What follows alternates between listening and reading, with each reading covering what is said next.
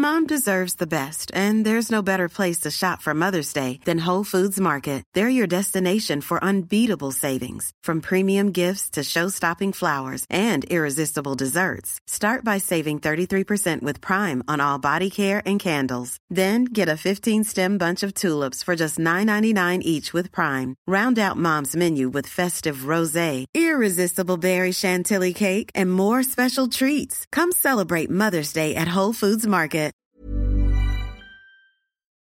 Hey everyone! In today's flashback episode, I am joined by world renowned psychotherapist, New York Times bestselling author, podcast host, Fortune 500 consultant, and relationship expert, Esther Perel. As always, thank you for listening to Unqualified. We'll be back with new episodes soon. Ladies and gentlemen, you are listening to Unqualified with your host, Anna Faris.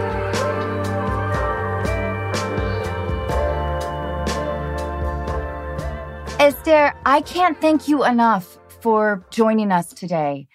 Would you mind, before I sort of launch into my compliment monologue, for our listeners who aren't quite as familiar with your work and what you do, would you mind telling our audience? First of all, it's a treat to be here with you. So, I'm Esther Perel. I am a psychotherapist, an author, and a podcast host. I am the author of the book Mating in Captivity and the State of Affairs. And I host the podcast Where Should We Begin and How is Work, which both feature live sessions with anonymous couples, raw, unedited, as if you are a fly on the wall in my office. And my passion is relationships between people primarily, with my deep belief that it is the quality of our relationships that determines the quality of our lives. I have been binging your podcast, and I love how you frame situations and people's issues in such an incredibly thoughtful and insightful way. Thank you. You mentioned somewhere along the way that the study of languages has helped you essentially with the study of humanity. Yes, yes, yes, yes. So I happen to speak nine languages. And I think that it is the learning of the languages and the experiences in those languages who I become, how I see the world, how my patients who speak those languages talk and how I hear them differently because of the language in which they articulate their predicaments, it became really my lens into the world, my lens into people, because I translate. And when you translate, you have to listen with a particular attention because you can't assume that you know. So you always ask, does this mean that? What does this mean? How do you say this? When a person uses a word, you say, what does that word mean for you? And it really makes you become discerning and attentive in a particular way. And then, you know, many of the languages I speak, when I learn them, I begin to get a grid. So, what are the key words and the key verbs that you need to know? To go, to have, to be, to want, you know. And once you have those verbs, it's the same in relationships. Like, what are some of the key relational verbs, right? What is the experience around asking, around giving, around receiving, around sharing, around playing or imagining, around refusing, and around wanting. And if you ask people to examine themselves vis a vis those verbs in their relationships, you get quite a beautiful profile of their relational life. Esther, will you tell our listeners about your parents? Extraordinary lives. Yes, yes. You know, it's so interesting because for so many decades living in the United States, I just said, I am from Belgium. I'm from the Flemish part of Belgium, despite my French accent in English. And I never really went further. And then there was a moment where especially when I wrote Mating in Captivity, where I actually began to see the connection between my work around aliveness and eroticism in relationships and my legacy or the legacy of my parents on me. And that's when I began to just say, no, no, my story is a little longer than that. I am the child of two Polish Holocaust survivors who both spent about five years in concentration camps during World War II. And they both came out completely alone after losing their nine and seven siblings, respectively, and parents, etc. And they found themselves completely by fluke in Belgium, by chance. They were supposed to stay there for three months, and then they ended up staying five years as illegal refugees. So living in hiding while they were already in Belgium, and then slowly got legalized. I came later. My brother is born in 46, so he's really the child of that experience. Whereas when I arrived, they were already kind of Belgian citizens. But, you know, our first passports were stateless. It was a UN passport for stateless people. And I think that you can't know me and my thinking and my feeling without understanding the importance of that legacy in me in a multitude of ways, I would say. I was listening to, I believe, a TED talk that you were giving, which is fascinating about the idea of infidelity. Mm-hmm. And we deal with some of that here on our podcast. I always try to give the advice of not asking too many questions, but you framed this idea so eloquently that that kind of nagging curiosity can cause you maybe even more grief. Would you mind speaking to that a little bit? When people experience infidelity, when people feel that they have been betrayed, lied to, when there's a violation of trust, there's often a natural tendency to want to understand what happened. But the what happened is often a tallying up of the sordid details. What did you do? Where did you go? Yes. Was it horizontal? Was it vertical? Yes. You know, was it better than us? How many orgasms? And it is a kind of fact finding mission that actually will often prevent us from sleeping, intensify the ruminations, make us feel even more rejected, ruin your favorite hotel everything, every, ruin your sense of self, crush your identity, and all of that. And the question is, what is it that you need to know in order to make sense of this? What is it that you need to know in order to be able to process this, to make sense of this, and then to make decisions about your relationships and your life going forward? What are the pieces of information that are actually helpful? What is the difference between detective questions that mine those dark details and investigative questions that help you understand the meaning, not just the fact of what happened, so that you can then know what you want to do with this? And helping people stay away from the stuff that's going to keep them up and just like, you know, our imagination is often way more wild than actually the people who did it themselves. We don't stop anymore and we flagellate ourselves with it. And it isn't helpful. An affair, sex stories, love stories. There's not a multitude of ways that they talk. They have, apropos language, there's only umpteen ways to talk about sex and an umpteen ways to talk about love, you know. So don't go digging there. Go and find the stuff that is important for you in order to know what your life will be. What do you think a good example of an investigatory question would be? Why did this happen? Why now? What did you find there? Why were you able to talk there and you can't talk with me? What was it like when you would come home? Did you want me to find out? Oh. Did you hope that I would forgive you? Did you hope that I wouldn't forgive you? That I shouldn't forgive you?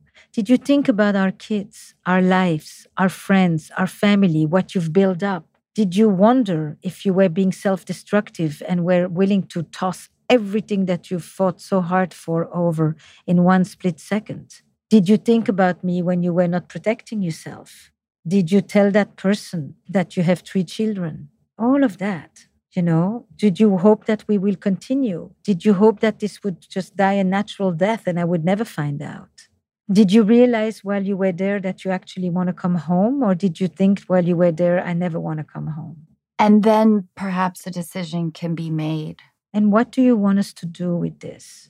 Do you know if you want to stay here? And do you want to stay here because the other person doesn't want you? Do you want to stay here because you realize that this is what you truly value? Do you want to stay here because you want me to be your partner? Or do you want to stay here because you like our life our family our economic situation our children or because we need to be together because we have somebody who needs extra attention in our house?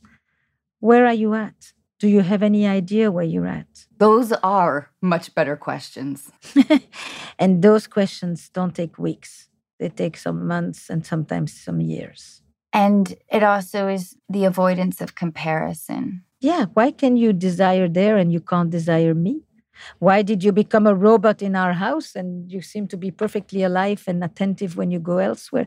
Like, I have organized these questions on things that belong to you, the person who went outside the relationship, things that have to do with me, the person on the receiving end, things that have to do with the relationship. There's literally categories of questions, about 150 of them. you can delve into that, but they all are really meant to preserve you from the way that we typically go at it, that is really crushing us. Like, was her body hotter than mine? Yes. You know, did you like it more? Was she better? Was he better? Yes, there's an incredible scene in the Mike Nichols movie with Clive Owen and uh, Julia Roberts where, do you remember that scene? Oh, what is that movie called? Closer. Yes. Closer. yes. You know, and he's walking after her. And did he do this? And did you do that? And did you do it like this? She said, We did everything normal people do. And how was it? It was the same, just kinder God. You know never forget it because he's the epitome of the guy who's going after her and trying to find out you know and basically the issue was not what they did the issue is that there was a quality of connection that she could not have with him Esther, I'm so glad you're here. i love the title of your podcast it's so it's so beautiful Well, it's very true. It is. It is true. yeah but it's self-deprecating with intelligence Well, thank you. Thank you. So, our first call is with Victoria. Normally, being a little extra might be a bit much, but not when it comes to healthcare. That's why United Healthcare's Health Protector Guard fixed indemnity insurance plans, underwritten by Golden Rule Insurance Company, supplement your primary plan so you manage out of pocket costs. Learn more at uh1.com. Ready to pop the question? The jewelers at BlueNile.com have got sparkle down to a science with beautiful lab grown diamonds worthy of your most brilliant moments. Their lab grown diamonds are independently graded and guaranteed identical to natural diamonds, and they're ready to ship to your door. Go to BlueNile.com and use promo code LISTEN to get $50 off your purchase of $500 or more. That's code LISTEN at BlueNile.com for $50 off. BlueNile.com code LISTEN.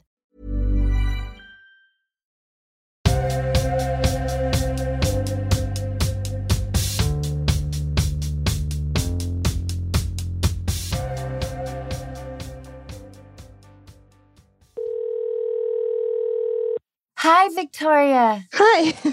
hello hello How are you? I'm doing good. How are you?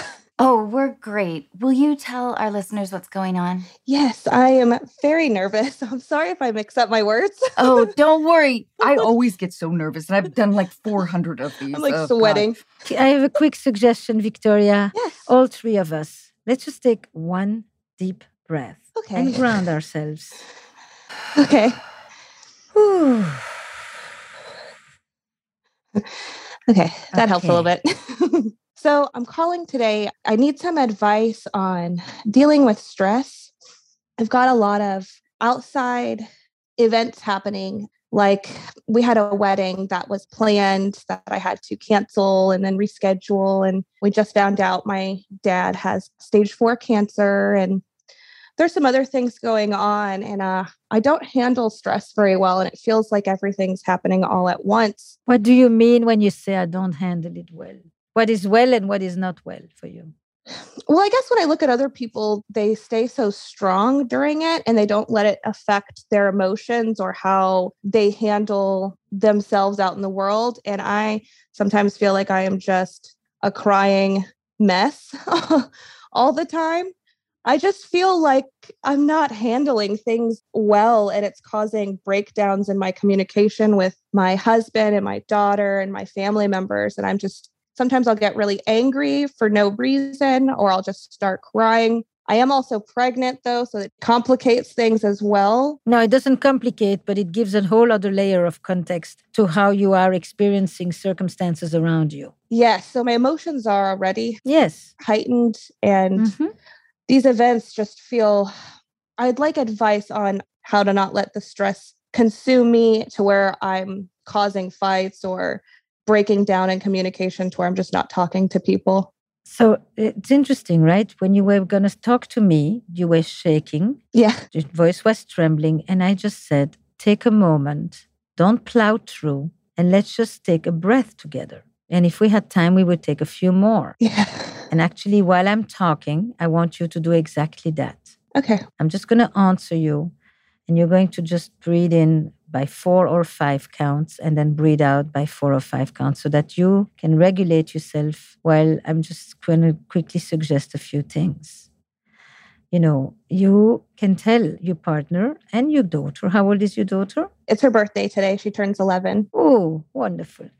So she completely can follow and understand. And just to say, I am going through a difficult time. I feel like a lot of things are happening to me all at the same time. Some of them are celebratory, and some of them are anticipatory loss. And I feel at the same time the gift and the experience of being bereft hitting me all at once. And I am on edge. And I also know that I am pregnant and that my hormones are completely altered and that everything is going to be heightened. And I'm well aware that I'm snapping or that sometimes I'm reacting to things and it's intense and it looks like it comes from nowhere. And I really appreciate that I can feel safe enough to be this way with you. But I also need you to call me out on it when you feel like I'm unfairly jumping or reacting. And what really helps me is if you can come and hold my hand at that moment. And you can say this to your partner, and you can say this for sure to your daughter. If you come and hold me at that moment or hold my hand, it just helps me release it. And because it's going to be like that for a while. Yeah. So it's a two part thing. A, I acknowledge that this is what's happening. B, this is what helps me in those moments. C, this is what I'm going to try to take responsibility for myself. Yeah. I think sometimes I just feel like my emotions are a burden sometimes for other people because I know that my family is also going through a hard time. But you burden them more when you are just basically reactive without a context Yeah. and without boundaries. So when you say, I know that I just reacted very strongly, I know I just got angry about this or got upset about that or got rigid here or got unreasonable there. That says, I know what I'm doing. It's not just I'm dumping on you Yeah. and you're not responsible for it. But here is what helps me. People like to be helpful. People like to know what to do. People don't like to feel dumped on. Mm. And it feels overwhelming because you are overwhelmed. yeah. And so it just says, you know, I'm overwhelmed at this moment and I'm aware of it. And if I know what's happening to me that I'm also doing to you, then people don't feel that you're dumping on them. Okay. Esther, will you speak a little bit about the idea of anticipatory grief? Yes, your dad has been diagnosed with stage four cancer. He may or may not die, but there is a notion suddenly of the fragility of life, Yeah. that mortality is in the air. And at the same time, as you're bringing a child into the world, your dad is also saying, you know, he's ill, he's frail. And you suddenly do not have this fiction that we live with, that we have a sense of predictable future. Next year we'll do this or we'll go there. You can't say it without adding to the sentence if he's around, if all goes well, if this, if that, if the treatments, you know. So that's the anticipatory grief. The grief is there, but it's also that notion that you no longer can just dream away and imagine the best all the time. You are aware that this may or may not happen. I'm very much a dreamer too.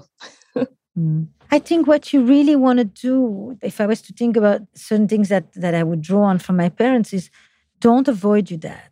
Talk with him. Tell him exactly what you just said. You know, I would love for you to be around when the baby comes. Here is what I think we have never talked about as much as I wish we had.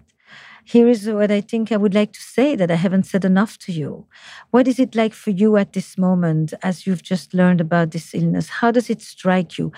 Brave it, the difficult conversation. Don't avoid it.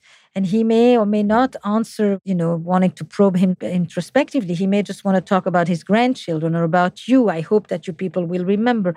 What is it that you want me to remember the most about you? What do you want your grandchildren to say about you? Go with it. You will connect with your dad. I don't know much about the, or not nothing actually about your relationship with him, but I think that what happens is that people get afraid They just want to talk about the doctor said and the treatment and the radio and the chemo rather than to talk about how one person wants to die has everything to say with what, how one person wants to live. Yeah. So anchor that. Go to him and say, you know, Dad, we don't ever talk about these things. That's not the way we are in the family. But you know what? This thing is giving us an opportunity that we've never taken. I really like that. I think there are some conversations to be had, and I've definitely been too scared to have some of them. As you can see, I'm a very kind of anxious, nervous kind of person. But until you ground yourself, you're anxious because you're fluttering around. Yeah. But once you've put your feet down and you say, I'm going to do this, you do enter into the zone and then you own it. So the anxiety is before. Yeah. You know, like right now, your breath has changed. you're no longer shaking, correct? Yeah. There's a little bit there, but it's not nearly that thing that you had when. Yes, I'm so sorry. no, it's not about being sorry. It's, you know, you're moved, you're excited, we get to talk. It's normal. It's not a, a thing to avoid. But from that place, now that we're sinking in, when you sit with him and you say, you know, I've been really thinking about this, and I have to say, I'm, it makes me nervous. We've never done this, and I'm not used to this. But I decided that I do not want later on to say, I wish I had and I didn't. Yeah. So now that, let's talk. Esther, does being aware that you are given to those moments of anxiety or nervousness, does understanding make it easier or just lead to rumination? I think of it as stage fright. You know, I have tremendous stage fright. Nobody would necessarily know that. But before I go on, it's like I am breathing exactly the way Victoria was breathing. I run to the bathroom. I suddenly think like I can't remember anything. You know, I'm seeing blank. And then when I arrive, I develop this thing where I start to cough. It's like a tick, like a reflux. I cough, but it, I now know that it's literally before I go up. And then there's a moment, a few minutes into it, where I just drop in. And then it's all gone. All the ticks, all the symptoms, everything suddenly is over. Before you go to talk with your dad or your partner or your daughter, you have that. And once the conversation starts, for many of us who have stage fright, it's the beginning. And it's the acknowledgement of this is really challenging for me. Whoa, I'm really nervous here, you know? And then once you've said it, then you drop in. I don't know if you have stage fright. Do you? yeah, I do. I've always had really bad anxiety. I think in your letter you also wrote that you're in the middle of remodeling and that Yep. is that's like minutia stress where you're like washing your dishes in the bathroom for a year. Pretty much. I mean, listen, you're dealing with the most stressful events of life, right? You're dealing with illness, you're dealing with moving, you're dealing with pregnancy. So instead of saying, I am stressed, you can say, I am currently facing at the same time a number of major stressors in anybody's life. And I don't know which neighbor's house you've gone to look at to think that other people, you know, manage this smoothly and wrinkle free. it's not. It's never. I think I'm just really hard on myself. Ah, that's a different story. Yeah. Instead of saying, you know, I'm dealing with these very challenging things, it becomes I should be dealing with these things as if they're not challenging at all and just sail smoothly. Yeah. And because I'm not, I think I'm stressed. No, you have good reasons to be on a heightened mode at this moment. And so it's about how do you bring yourself down so that you can handle the things that you need to do. But by definition, these are challenging experiences, all of them. especially after a year and a half of kind of this reflective, anxious, grief stricken period that we've all had. I've really noticed our listeners putting a lot of pressure on themselves to get things figured out lately. I think during like last summer, we would talk to listeners who felt incredibly reflective about their lives. And now people I've really noticed are putting a lot of pressure to make big decisions to get things all figured out. and I'm very much like that, very much always in the future or the past. And I know I need to be in the here and now and appreciate. No, no, no, no. Being in the here and now is for you is maybe appreciate things, but it's primarily giving yourself the permission to actually feel what you are feeling and understand that there is a reason for why you are upset, anxious, worried, uh, frazzled, all of that. It's more that. If you don't fight against it, it just will pass through you a little bit more. Yeah. And by the way, the other people in your house are probably feeling some of those things too. You can talk with your daughter and just say, How are we doing? How are we doing? You know, and at the end of every day, from one to 10, how we did today, you know? I had dips of two, but then I went back up to six. And it becomes a kind of let's track ourselves together as we are living this shared reality. And then you can also show her how to deal with those tensions and those stressors. Yeah. And I'm also worried I'm showing her how to handle things wrong. And it's just like, that's more of the same critical voice.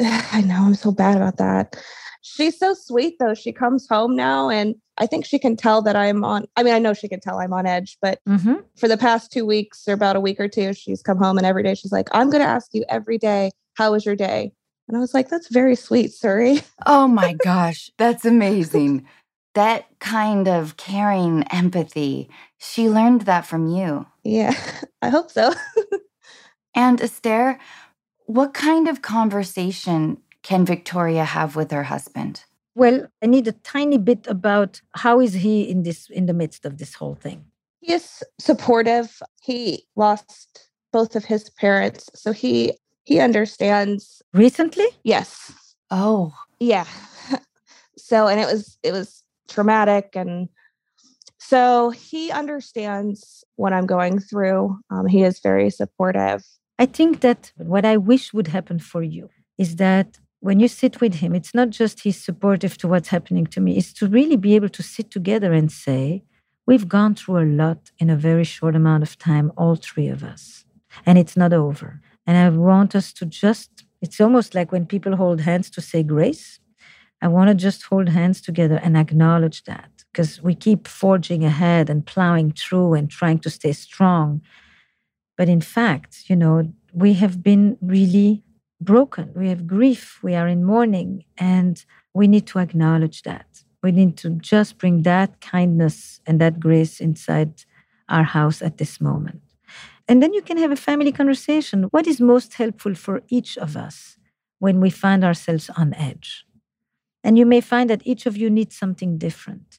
And then when your little one comes and says, I'm going to ask you every day, how was your day? You tell her that is one of the kindest things you can do. That in itself makes me feel so good because it's caring, it's attentive, it's sensitive, it's attuned. And I'm going to ask you too. I like that. I do like to ask her, but she, every day, I don't know. mm-hmm. Then you do from zero to 10. Zero to 10. Ooh, that's good. Or what's one thing that stood out today? Or what's one thing that brought a smile to your face today? Or what's one thing you're grateful for today? Or what's one thing you learned today? There's lots of different ways to make it more precise than how was your day actually you know and you can switch it up and down. But together this evening you can say i sat on this podcast and i began by being really very anxious and very stressed but also very angry and, and critical of myself for being anxious and stressed. And so i had no way to go. So i just like feel like i'm i'm swallowing my own juices all the time. And then i realized that this is real. We have gone through so much. And if we don't sit for a minute and actually acknowledge this and take it in, it's not going to be good. Yeah. And I just felt like I've been so busy with my stress that I haven't really paid enough attention to all of us. And we are going through this all together. This is not just me. That's very true. I think I've been so consumed by the stress. I'm as sad as that sounds. I'm only thinking about myself but they're definitely experiencing the stress as well, especially my daughter. She knows that her grandpa is sick, but she doesn't know to the extent because I just don't know if. And that means that she would lose three grandparents in one year. And that needs to be acknowledged and needs to be part of the permitted conversations. And you can say, I've been a bit busy with myself and I haven't paid enough attention to how we are all affected by this. Victoria, my heart goes out to you. I want to tell you how sorry I am. I also want to tell you how happy I am for you. And I can't thank you enough for writing to us. And I know that some of our listeners, and of course myself, will be thinking about you. And I hope that at the very least, this kind of thoughtful, heartfelt communication will give you some reprieve and help you also be kind of right here, just steady you know? Yeah.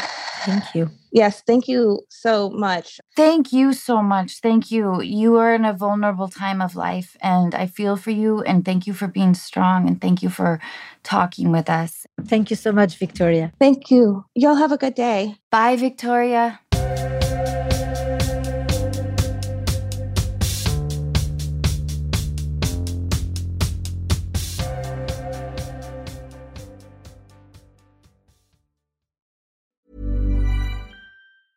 Mom deserves the best, and there's no better place to shop for Mother's Day than Whole Foods Market. They're your destination for unbeatable savings, from premium gifts to show-stopping flowers and irresistible desserts. Start by saving 33% with Prime on all body care and candles. Then get a 15-stem bunch of tulips for just $9.99 each with Prime. Round out Mom's menu with festive rosé, irresistible berry chantilly cake, and more special treats. Come celebrate Mother's Day at Whole Foods Market. Normally, being a little extra might be a bit much, but not when it comes to healthcare. That's why United Healthcare's Health Protector Guard fixed indemnity insurance plans, underwritten by Golden Rule Insurance Company, supplement your primary plan so you manage out of pocket costs. Learn more at uh1.com. Which is the podcast episode that resonated with you? So many. Um, recently, the one with the two gentlemen who run the bakery um, and the infidelity episode, which we talked about. I'd say all of them resonate with different experiences I've had. Mm-hmm. It's very reassuring in a way. You know, the question I asked you was kind of what touched you, right? Which episode somehow resonated with you? And I think what you're answering is you cite a few of the episodes. If I heard you well, I say things that you have known, but I give you permission to own them. You know, it's not like I say things you've never thought about. It's that you have thought about them. There is something in hearing the way I speak about them with the clients or the couples that gives you the permission to then own those ideas, especially when they are not the most common or popular ways to think about it. You know, I think that sometimes in my way of thinking, there's something counterintuitive and sometimes there is the this is what it looks like but this is what it's really about. Yes yes. I grew up in a non-communicative family a very loving family but mm-hmm. the idea of therapy was considered an indulgence you mm-hmm. know as it is often yeah. It is for many people and for others it's an absolute necessity. It's both and. But communicative doesn't just mean we didn't talk or we didn't talk about our feelings you know, if I asked you, you know, do you know what your parents stand for? What their values are? What are the things that they find most important in life? You'd have an idea? I think so. I think family and children, and I wish they would sometimes stop watching the news. But sometimes when I bring home for the holidays or whatever, these kinds of conversations, mm-hmm. my mom gets guarded and confused, a little defensive then we end up talking about like the neighbor's kids or mm-hmm. whatever. Mm-hmm. But would they ever play a game with you? That's why I created Where Should We Begin? Yes. A game of stories because I thought, what's a way that people begin to tell stories and begin to have those conversations? And when they play, they are more likely to do so because the game is a container, because the game gives you permission, it allows you to take risks. And when you play, it's as if. So you feel like you have the permission to tell stuff you would not otherwise talk about.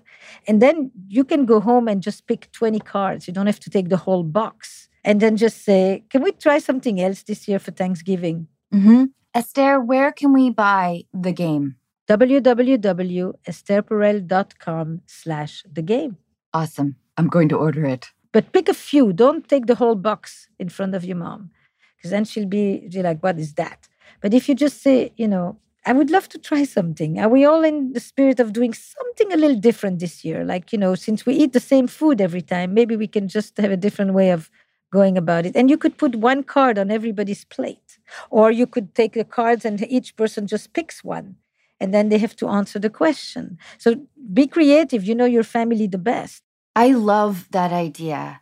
And I love what you were saying about giving permission to own ideas or hearing something in a different way or just saying out loud for the first time. I wanted to ask you how you feel after talking with your clients. If they come and they tell me I was able to talk to my dad in the way that I never could, like Victoria, or I had this amazing conversation afterwards with my daughter, or I told my partner XYZ. And if those things happen and we get that back from Victoria, then I will feel like, wow, that is nice. It's nice to know that you help people get to the place where they want to go. Oh, you're helping me too. As long as it's not like you think that I have all the answers and I'm the expert, we're all swimming in the same pool. I do. I do. But of course I don't. You know. well, that's why I said, come and see my house. let me worship you for a minute. Okay. Shall we talk to Rose? Yeah. Okay. Hi, Rose. Hi, how's it going? Really good. This is Esther, and she's just awesome. Thank you so much for your letter. Will you tell us what's going on? Yeah, of course. Basically, I've been in a relationship with my boyfriend since college. It was my first like serious relationship, and we've been together for about seven years now. We basically lost our virginities to each other, and I love him so much. He's basically my best friend. I tell him basically everything. He knows all of my like small quirks. And so yeah, I tell him like everything. And you know, we have the normal arguments that all you know couples have, and I think we resolve them pretty quickly. And the challenge that you have with him at this moment is what? Basically, it's been an ongoing thing. It's basically our, our sex life. I'm not fully satisfied with it. I don't think I've had been this whole relationship. And the first couple years, we've kind of didn't think it was a huge issue because we figured we were getting used to each other, trying to find our rhythm, you know, still trying to figure it out. Can I ask you something? Yeah. When you say never fully satisfied, what do you talk about? I still don't really enjoy the actual act of intercourse. Mm-hmm. He satisfies me in other ways, like going down on me and stuff like that. And that stuff is great. But I think the actual act of intercourse, I've never actually felt found any pleasure in it. Does it hurt? Not really, but it's not exactly comfortable for me. Okay. Mm-hmm. And yeah, I think that's just causing issues. I think it mostly has been coming to a head now, or like I've been trying to actually do something about it just because it's all but like guaranteed that, you know, we're going to get married, I think. Why are you doing something about it and not we? That's you know a good point, good language. I think I'm the person in the relationship who brings stuff up. Mm-hmm. So he also acknowledges it's a problem because we have sat down and talked about it. But I guess mostly a problem that I brought up because in my mind, I think for intercourse for guys, you know, they always end up finishing, you know, they always end up satisfied, but it's different for the woman. So I think that's why it's mostly been me bringing it up. And again, he knows it's an issue, and we sat down and talked about it. But the issue is not just that it's unpleasant for you. The issue is also that he knows that you are not particularly enjoying it. Mm-hmm. That too must matter to him. Yeah, and that's also why it's also become a topic that we actually brought up recently because before this we hadn't we were kind of on a drought. We didn't we haven't really done it in a couple months. And when we sat down and talked about it, he was saying, you know, part of the issue for him is that one, he has body insecurity, but also he knows that it's not as good for me. So he kind of feels insecure initiating it and then you know i don't initiate it because i don't feel like it. Have you read anything together? Have you watched anything together? Have you tried different no. So what should we watch or try? So just off the bat you want to take the book of emily nagoski come as you are okay number one the focus is not on getting it done the mm-hmm. focus is not on penetration. The focus is on pleasure mm-hmm. and connection and what makes you feel good, both of you. Mm-hmm. And that means a rethinking of what it means to make love and to have good sex. The series on Netflix right now of Sex, Love, and Goop is excellent. And one of my very close colleagues, Jaiya, works with a couple there that starts with some of the same challenges that you have. Oh, wow. So you can look at those first two episodes yeah, I'll definitely check that out. And she does hands on work and she really, you can go and do her erotic blueprints, which is directly on her website, which gives you a kind of a sense of what is the blueprint with which you approach sexuality. Is it energetic? Is it sensual? Is it sexual? Is it kinky? Is it more shape shifting? Go and do that one. It will give you also a whole different way to talk about it because at this point, when you talk about sex, you talk about the sex you don't have. And talking about the sex you don't have doesn't make you want to have more sex. That's a good point. You're talking about the problem when the problem is just a problem mm-hmm. and it doesn't give you ideas. So the next thing is you want to check if you are aroused enough, if you are lubricated enough, or if you need to use a lubricant and a certain cream that would actually make it more comfortable. But the goal is still not to just make the intercourse work. Mm-hmm. Because it can work and still not be pleasurable. What he wants is to know that he can please you. And maybe that needs to happen without doing any intercourse at this moment, at least as a start. Okay, so do you go and watch that. You okay. read Come As You Are. You read The Erotic Mind of Jack Morin which is probably one of the most important things because if you're busy talking about genitals and i would like you to understand that what is so essential to the pleasure is the mind. Yeah. That is the biggest sexual organ yeah i think we're both you know, in our heads a lot. I want you to first together rethink a little bit. What is sexual pleasure? What makes us feel good? How do we connect? What is our vocabulary? It's a language sex. What's the language in which you speak? What kind of touch do you like? What kind of touch does he like? You know, how do they meet each other?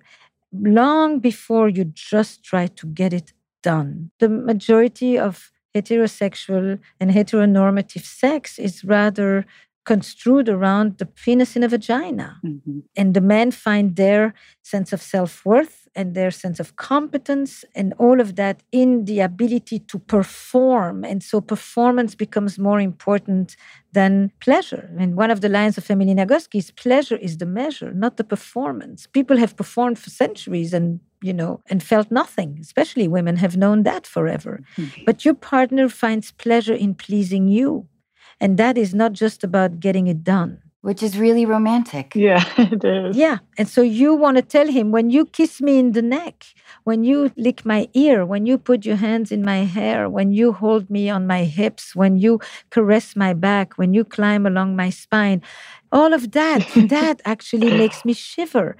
You need to communicate to him also yeah. what you like what feels good. You know you want to take his hands you want to show him. When you hold it like that i like it but when you press a little bit more i like it even more. So that you teach each other. It's like if he makes you tea he wants to know how many spoons of sugar. And you tell it easily because you don't feel that there is a hang up in saying i like it with two spoons. But the same thing happens here. I like that but i like it even more when you do that. So it's really getting away from the problem talk as a start that kind of makes sense to me because I feel like we communicate in all other aspects in our lives, but I feel like something that's definitely lacking is communication about sex. And you know, I watch porn, I think he does, but I don't think we ever discuss it or I've ever talked about like what he likes, what I like. And I feel like that's still something that is not taboo, but we just haven't talked a lot about. So if you go to my website, you're going to find 10 questions on the front page. It's called the Intimacy Inventory. They can get you started. Okay. It's a very different conversation, you know, and it's not when you look at the porn, what is it that you look at? Not I like to look at, what is it that you see? And do you pay more attention if he looks at straight porn? Do you pay more attention to the man or to the woman? And what is it that you imagine that the woman is feeling at the moment when the man is doing this and that? But that's one conversation. The other conversation is simply we talk about a lot of things. I call you my best friend. But there is one conversation that is challenging for us, and that's okay, first of all. Every couple, their thing. Some people can't talk about money, some people can't talk about food, some people can't talk about sex. I think we could do better. We met very mm. young. And so we kind of met when we were rather immature about all of this. And I think mm-hmm. we should begin to talk about sex together like 25 year olds and not like 18 year olds. and I think we can do it. It's a bit weird, you know. So we can read Come As You Are together. We can watch Jaiya work together. We can do our blueprint together. We can do an ex we can watch tantric exercises and learn to do breathing and slowing down together and really becoming more aware of our own sensations and sensory responses. And you know, we're gonna be a little uncomfortable because if we've never done any of these things, but frankly, why wouldn't we want to have better sex together? And it is something that we can learn. It's not something that we just are supposed to know, mm-hmm. you know, and we're not going to learn it necessarily from porn. Some of it may be a little bit here and there, some fantasy stuff, but as a whole, you know, what is it that we think about? What would we like to experience? What kind of story do you like to tell yourself? You can read Mating in Captivity for sure. And I would say you read it together or you listen to it together as you drive, you know, because what you want is stuff that makes you have new conversations. Got it. Yeah, that's something he did bring up when I wrote in my letter that we had sat down and talked about it and tried to think of solutions. And that was one thing he suggested is just like we need to sit down and talk about what we both like and what we don't like and what is comfortable and what's not comfortable. But you may not know enough. Mm-hmm. And so reading and listening yeah. and reacting together you can listen even to some of the where should we begin podcast episodes that are about sex and then say is that something that appeals to you? Mm-hmm. Would you want that? Have you ever had experienced this? Do you ever fantasize about that? You know, do you imagine we could ever do something like that? So you get something to bounce back off. Yeah, I might not know like everything about what I like or do not like. I just have to do the reading or research first. Yeah, that's a really good point. Like, do I like Japanese food? I don't know. Before I've you introduced me to Japanese food, then I'll taste a few things, then I'll mm-hmm. tell you what I like. If I've never had Japanese food, how would I know? So it's the same thing here. You don't know. He's you first. He's the one that you've been with all these years. There's lots of things that you don't know yet what you like. That could even happen. And so watching, reading, listening, and then sharing your responses together gives you a whole menu, a smorgasbord. Got it. Rose, well, maybe my only piece of advice. I would be really gentle with him with his body issues. I'm yeah. sure you probably are. Mm-hmm. But all that stuff, it's hard for any person, I think, yeah. to be living in a critical framework of your own body, you know? Mm-hmm, mm-hmm. No, yeah, I think that's something I can also be better at. I don't insult him or anything like that, but I should, I can be better at just kind of uplifting him or giving compliments yes, or yeah, yes, helping him with his insecurity. Definitely, mm-hmm, I didn't even mm-hmm. know it was an, an issue until you know he did bring it up a few weeks ago. And what is the insecurity?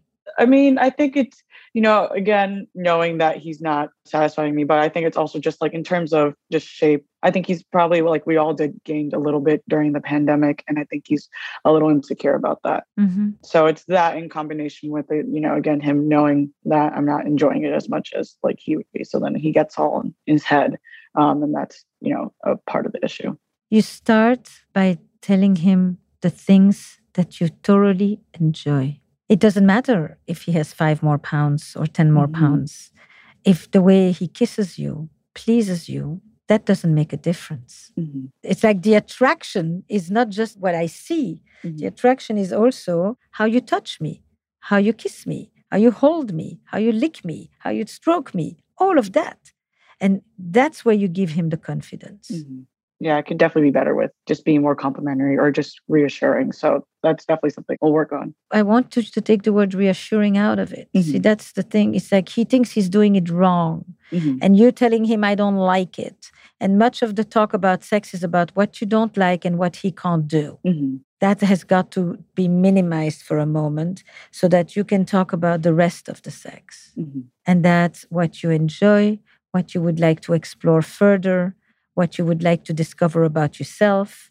When you're young, you just started, and you have enough of the security and the base of the relationship to now say, now let's go on an adventure. I love this. And I love how your face lights up, Rose, when you speak about him. You know, mm. like I'm so rooting for you guys. Thank you. And I think that this could be a really fun part of your relationship. Beautiful. Yeah, I mean, we've been together for so long, and you know, I think things can get stale sometimes. So definitely taking on. No, I don't want to call it a challenge because that's probably the the wrong language, but an adventure. Yeah. yeah, and I feel like we always think we think we know everything about each other, and this is just kind of a new chapter to discover things we don't know about each other yet. And to see it as something positive, mm-hmm. to see it as it's a good curiosity. That's a good point. Yeah. Now, this is the next thing we're going to explore together. And that's the adventure. Mm-hmm. It's like we're going to discover who we are and also who we can be together. You're going to be proud on your honeymoon. You're going to be like, yeah, That's the goal. And yeah, I, that's also a good point just to keep a positive mindset instead of thinking of it as a negative challenge. It's the adventure and I'm excited to figure this out. Yes. And by the way, this adventure and this exploration has no shelf life. It doesn't end at a certain age. Mm-hmm. It's a course of life. What one likes sexually, how one communicates sexually, what one likes to give and receive and experience and feel. It changes, just so you know. This is not like you're going to find it out and this is it for the rest of your life. Mm-hmm. It changes as you grow and as you evolve and as you get older, etc. So the mindset I want you to enter is a mindset for life. It's not just for now. It constantly evolving. And you're not fixing a problem. You're not fixing a problem. Something has become a problem because there is not enough available around you that says, when you have this issue, this is how you can go and do and find out what to do about it. And so then it becomes a problem. The penis cannot function properly to please the woman, and then she doesn't like it. And then she begins to avoid it because she knows that this is what's coming. And mm-hmm. so then she doesn't want to do it. Do it you know, mm-hmm. because it's not going to be pleasant. And then he feels frustrated because he can't please her and he doesn't know what to do. And now we have a problem. Mm-hmm. And my one last piece of advice, Rose, would be to keep this intimate between you two. Yeah. Resist the temptation to talk about it with your girlfriends. Mm-hmm. It can be like an inside secret between the two of you that's just yours. And that will also bring you closer. Mm-hmm. Mm-hmm and that's a lot of the reason why I kind of wanted to come to you guys. Just you have an outside perspective. You know, you don't know me or or my boyfriend. You know, going to my friends like I didn't feel really comfortable enough because they're close with both of us. So I just didn't feel comfortable diving deep with that. So have fun on your adventure. Thank you. And I'm really honored.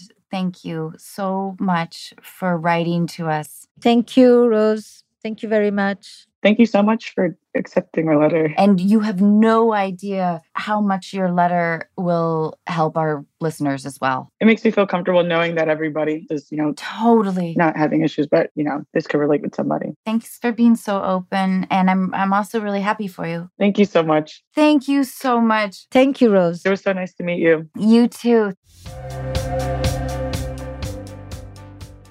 This has been such a huge honor for me and an education and an adventure. You got to be in my office with me. oh, I can't thank you enough, Esther. Thank you too. It's a pleasure. Bye, Esther. Bye bye.